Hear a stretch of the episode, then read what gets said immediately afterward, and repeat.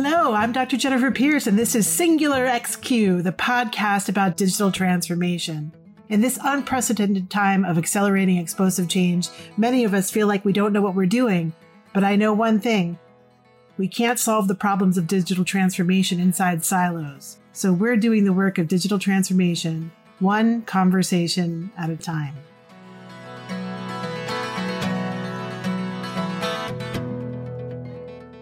I'm very honored to have with me today Kai Brunner, who's a product designer, a seasoned product designer. And uh, I'm going to let Kai introduce himself to you. Well, thank you, Jennifer, for having me. It's a real honor. Yes, I'm a, um, I'm a seasoned product designer, and I now am a design advisor to early stage startups. I uh, consider myself sometimes a, a Ronin, you know, who is who is in search of the next adventure. So I, I have great joy in in finding the adventure that is right for me and where uh, I truly can can help you know founders make those pivotal decisions that help them get to the next milestone. I certainly share your feeling that software development and technology is an adventure and every project is a new one. And uh, I think just uh, I want to back up just a bit. I shared with Kai earlier that some people have been asking me, how do I pick the guests for Singular XQ? Sometimes people reach out to me, but most of the time I'm on a hunt for people who are curious and people who care. You'd be surprised at how few people who are in knowledge capital industries like technology lack curiosity, a fundamental curiosity. They don't ask why certain things are the way they are. They don't see the things around them that they don't understand and pursue. But there are those rare people. I'd say it's probably like the top 20% of people in the field who let their curiosity drive them. And when I saw Kai on LinkedIn I highly recommend Kai Brunner's LinkedIn page and his videos because he was telling stories about war stories about being in the development scrum and how they won certain objectives. And it reminded me of one of my favorite books about technology, which is not actually a nonfiction book.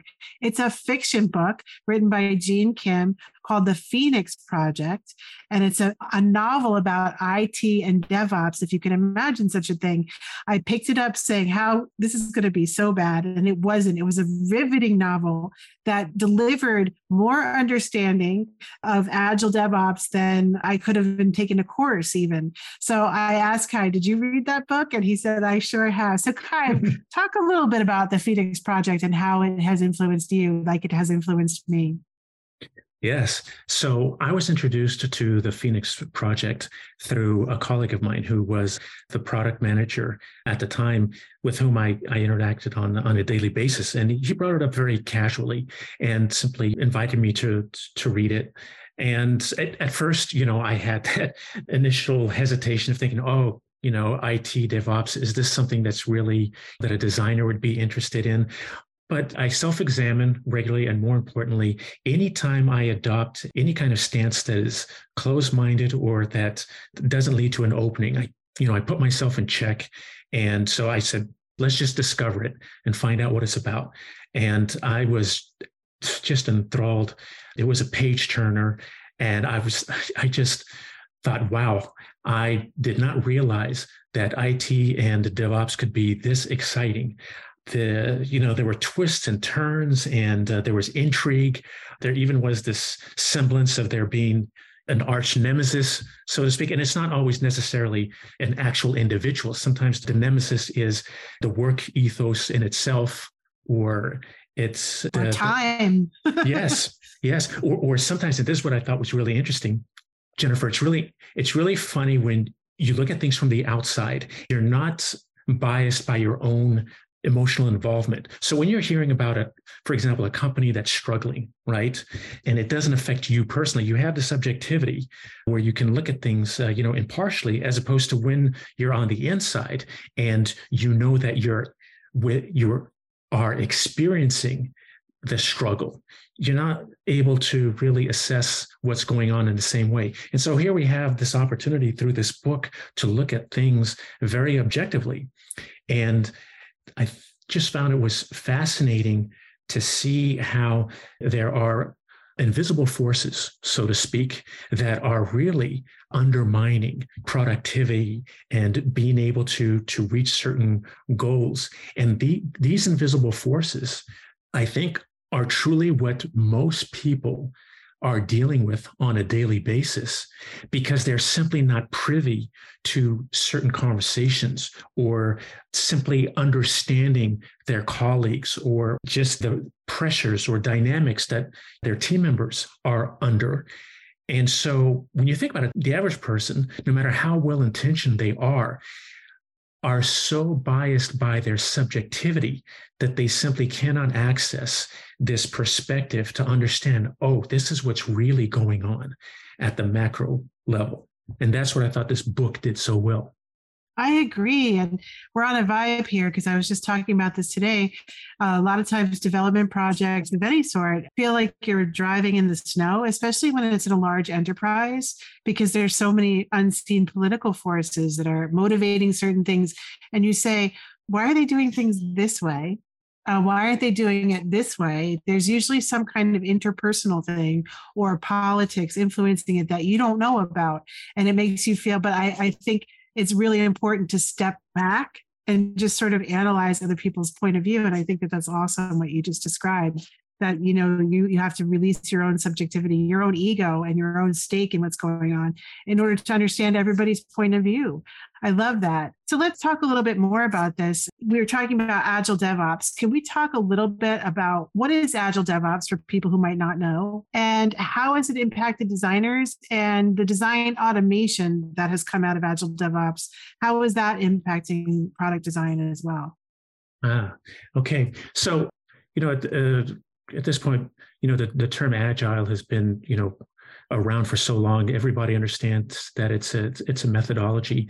Oh, the way I look at it, it's I don't consider it really something other than it's a state of mind it's an approach it's it's a disposition it's almost more, it's almost more encapsulated in the notion of do not think too far ahead right do not discipline yourself to not think too far ahead because we don't know that much ahead.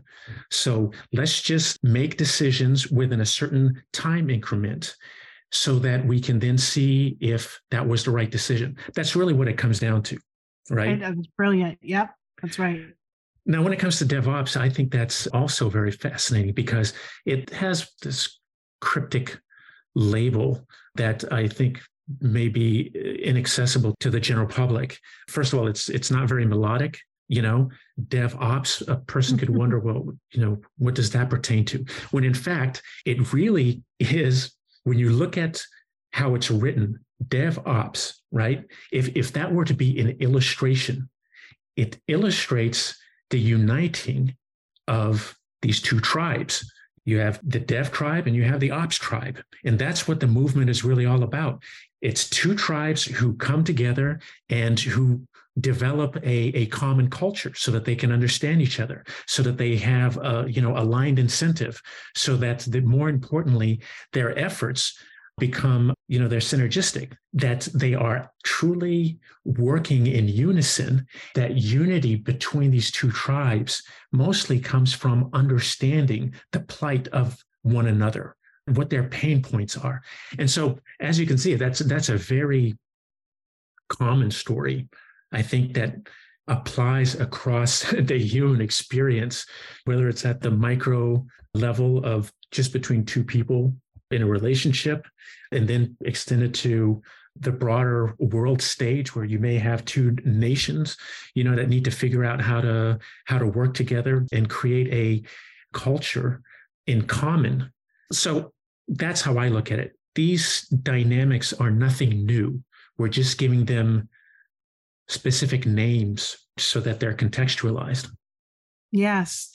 Yes. And and part of the agile DevOps movement too is this idea of the continuous implementation and continuous delivery and the continue the CI/CD pipeline, right? Mm-hmm. And I feel at least in my experience, that has really impacted designers in particular ways have you observed that, or and what do you think about that? Yes. So the first article I wrote on DevOps and how it affects UX.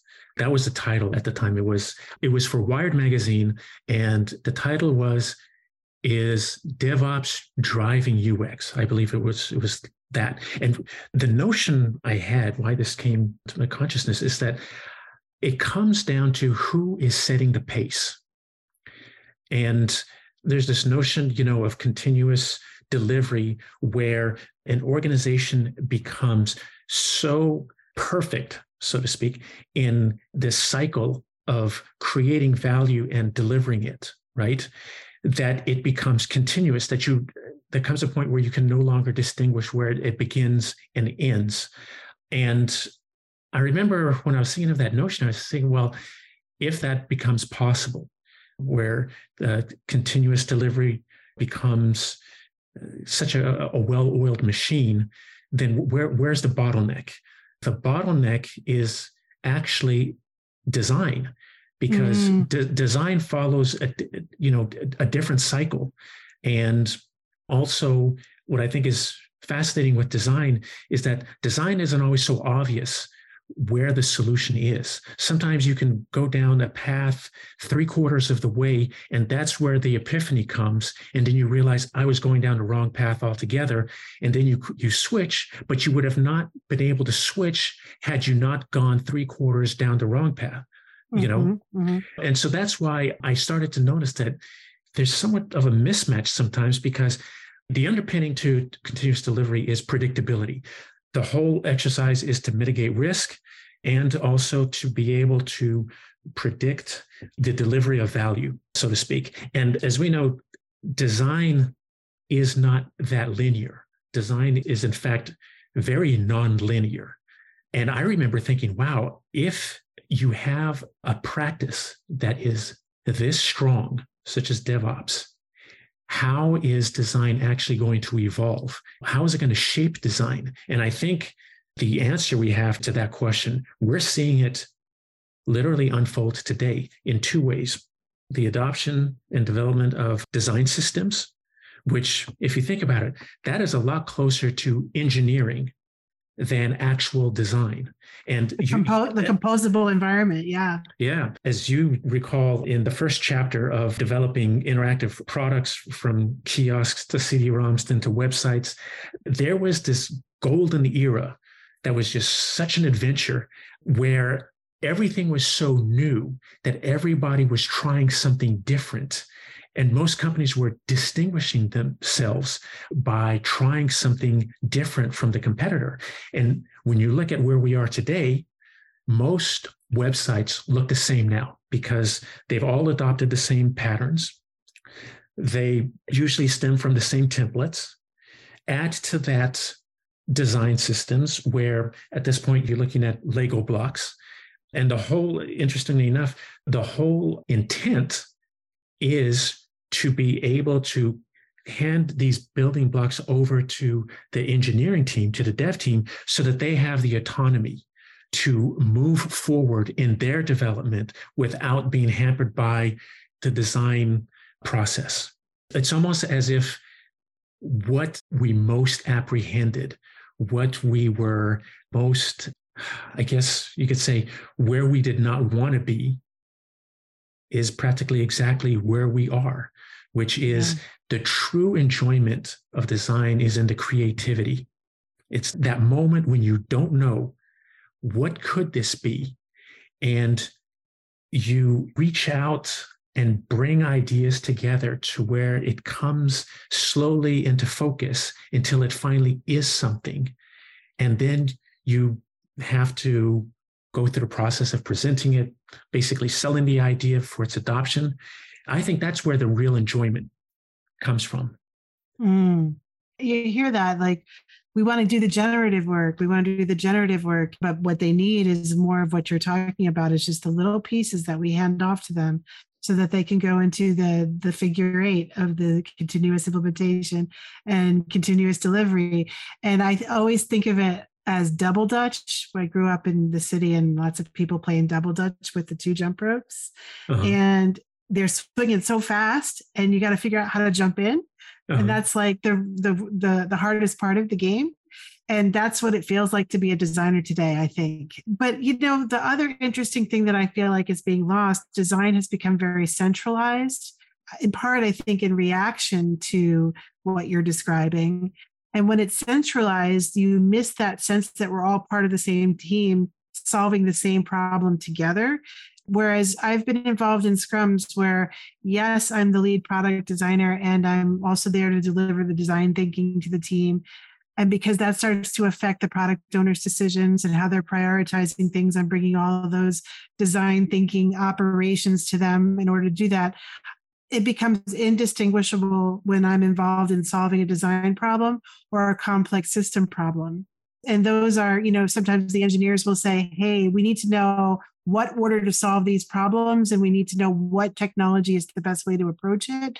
And um, like can you throw a workshop together for us? Right? Mm-hmm. and that's to me, that to me is is like when things are working the best we are all solving and the design approach and that's what the design thinking template comes from right is that marriage of science and engineering with art. They just interviewed all the artists and all the scientists and all the engineers they could find and found the common denominators and how they approach problem solving.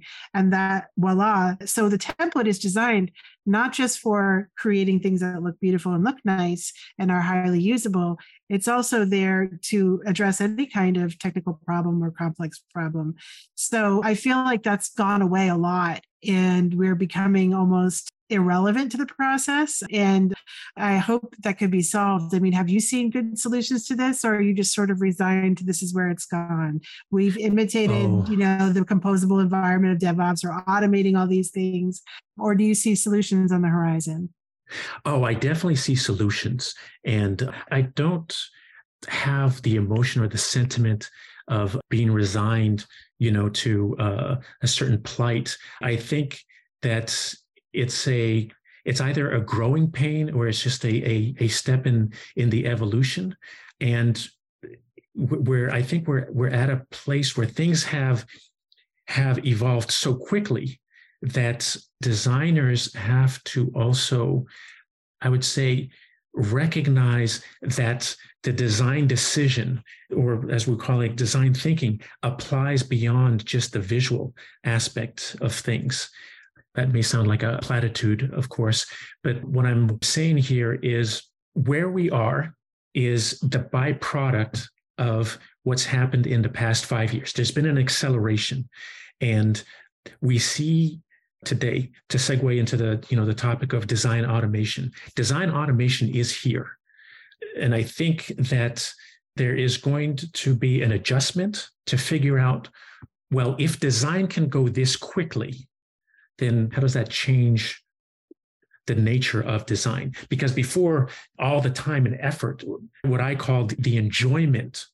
of applying your faculties and your acumen to something is in the process you know so now if you accelerate that process to the point where you hardly get to participate anymore right then it makes you wonder so then like you said, well, then, then what do I do? It would be like, for example, if you had a musician, right? A musician or a composer where the greatest enjoyment that they found was in hearing the music first in their in their mind and then figuring out okay how does this translate now into something on paper so that other people can play it right but now as you know there's even the the automation of uh, music writing, where mm-hmm. you can same thing as we see with Chat GPT. You type in something and it produces music where uh, it could i can totally see how anybody involved in in creating music could wonder hey wait a minute you just took away my, the enjoyment i had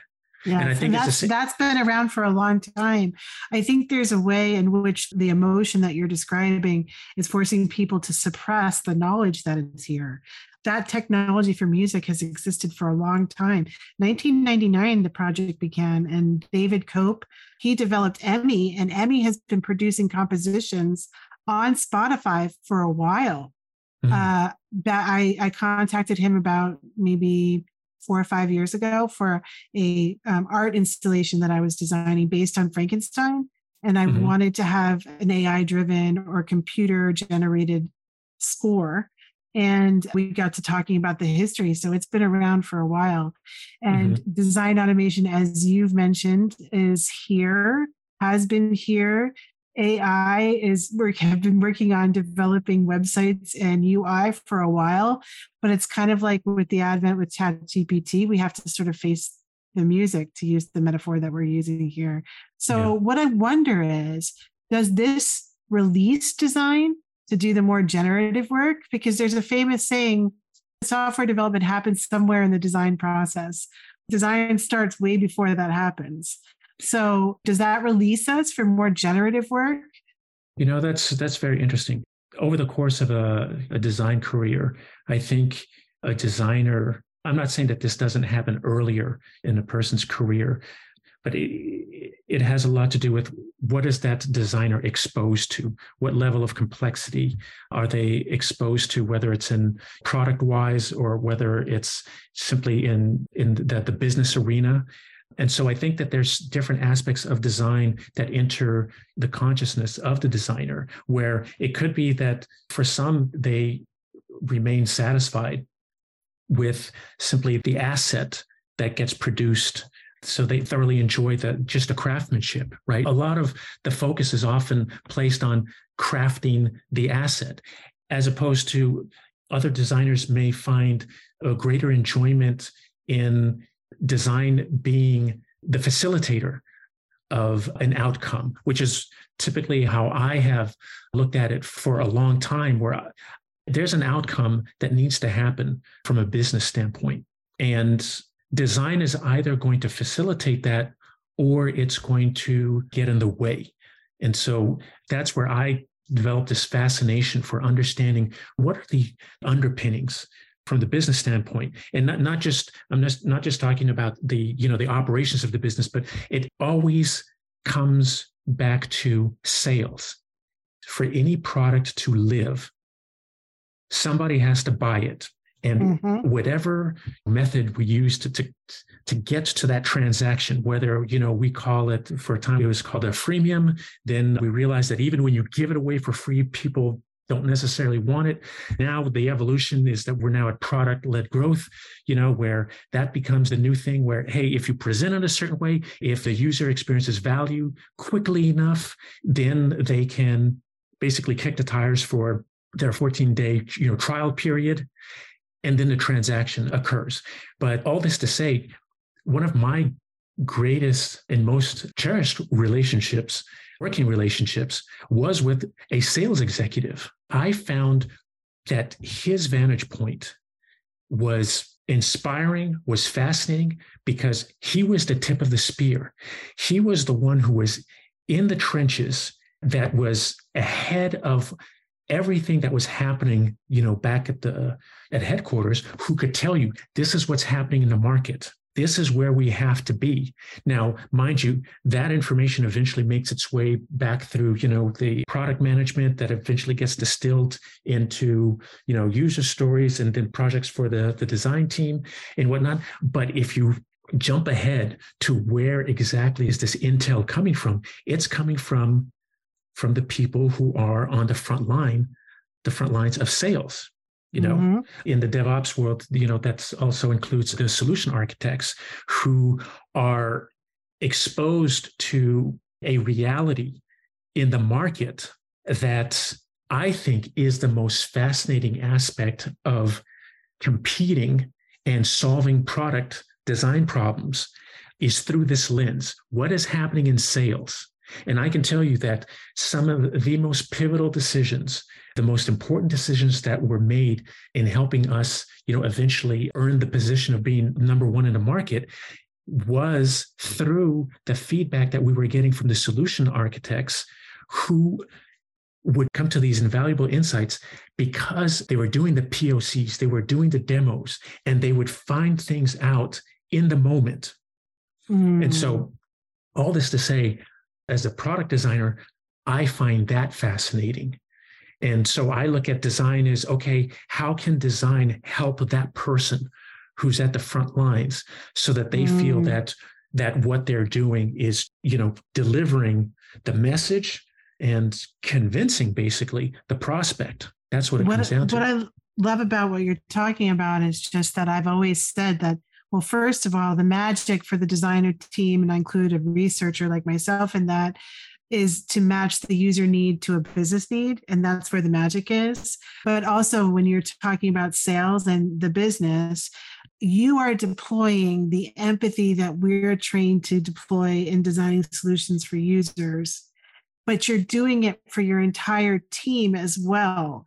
And I've often said that let's take our tools for users and develop engineer empathy, develop sales and business empathy, and understand their needs. Because if we meet those needs, we're all going to win, right? What Absolutely, happens yes. instead is that power dynamic you and I discussed, you know? And mm-hmm. so that's that's great. I don't want to talk too much because I want to hear your point of view. So I'm going to ask you one last question before we wrap up today. Are you sure. ready? Okay. Yeah. So the final question I would like to ask you is da, da, da, I would like to ask you about the future of design. So ah. where do you see it all going? Where do you see it all going? I mean, we started to hint at it a little bit, but where's it going to go next? Six years ago, I made this small 60 second segment labeled the future of design. And i got to tell you jennifer i was i was so hesitant to say anything because i didn't want to be embarrassed a couple of years from then and realizing how wrong i was. And today i look at it as like wow i was actually right in my assertion of what was going to happen. What i had imagined is that design automation would develop to the point where ai would be considered a collaborator. As a person on the design team who is highly, highly productive. So, you know, when it comes down to, you know, iterating or simply putting all the elements out to start with, where your starting point is not from scratch, but there's this wealth of knowledge we've accumulated that AI, you know, helps us wade through so that we can start with what's relevant to what we're designing. And so coming back to what you were asking, so what does that do for the practitioner or the design leader? I noticed that it allows us to focus on different aspects of design that I think are more interesting and more interesting in the sense that you're looking at the problem you're wanting to solve or where you want to bring value from a more holistic vantage. And I don't want to be too specific in saying what that is because, quite frankly, I'm discovering it right now. And I'm discovering it in the mandates I've currently taken on as design advisor to you know these early stage startups where i get to see things from a perspective that i would not have been able to if i was too entrenched in the process or in the practice of making something so you pull back and you're able to see a problem with more clarity and you're starting to see that, oh, the design mindset, the design, if we want to call it, you're looking for elegance. You're looking for a way to solve a problem with elegance. And mm. when you you apply that, for example, an early stage startup that's looking for you know market fit, that's looking for the right use case to be able to get traction, right? Mm. That that seminal point where the product actually gains a foothold in the market because it's found the right match with the right prospect. That is something that is achieved by applying design methods. That's what I've experienced. Yes, yes, yes. Well, that's all very exciting. I hope you'll come back again, Kai. This has been an amazing conversation. I talked more than I want to because I feel like I want to just talk to you as a person to person. But for the benefit of the audience, I'm going to ask Brogan to edit out a lot of my speaking because what you have to say is what we need to hear. Once again, I want to underscore your understanding of the whole picture is the hallmark of somebody who is curious and who cares. And that's who we look for on Singular XQ. So I'm going to say goodbye to everybody now, and I'll see you all later. Thanks for coming. And above all, be well. Thank you so much, Jennifer.